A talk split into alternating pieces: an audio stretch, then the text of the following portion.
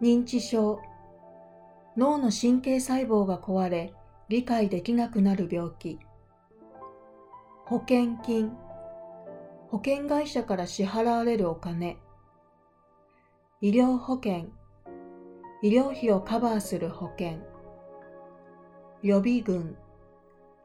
当てはまる可能性があるグループ。主力。中心になるもの。死亡保険。加入者が死亡した時にお金が支払われる保険。日本では生命保険会社が新しいタイプの保険を販売しています。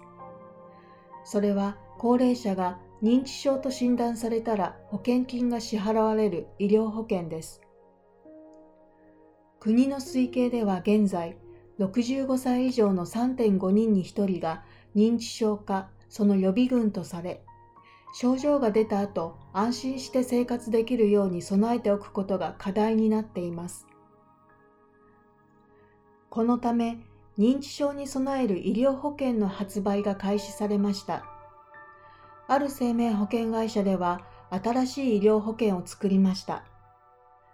認知症と診断された場合に、事前に登録しておいた家族が本人に代わって保険金を請求できるプランです。